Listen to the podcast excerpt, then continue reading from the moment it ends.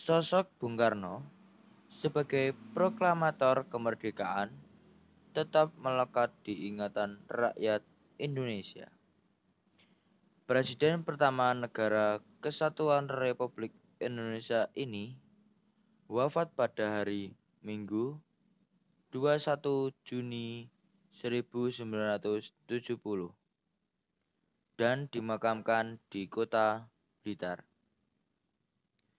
Makam tersebut berdampingan dengan makam kedua orang tuanya.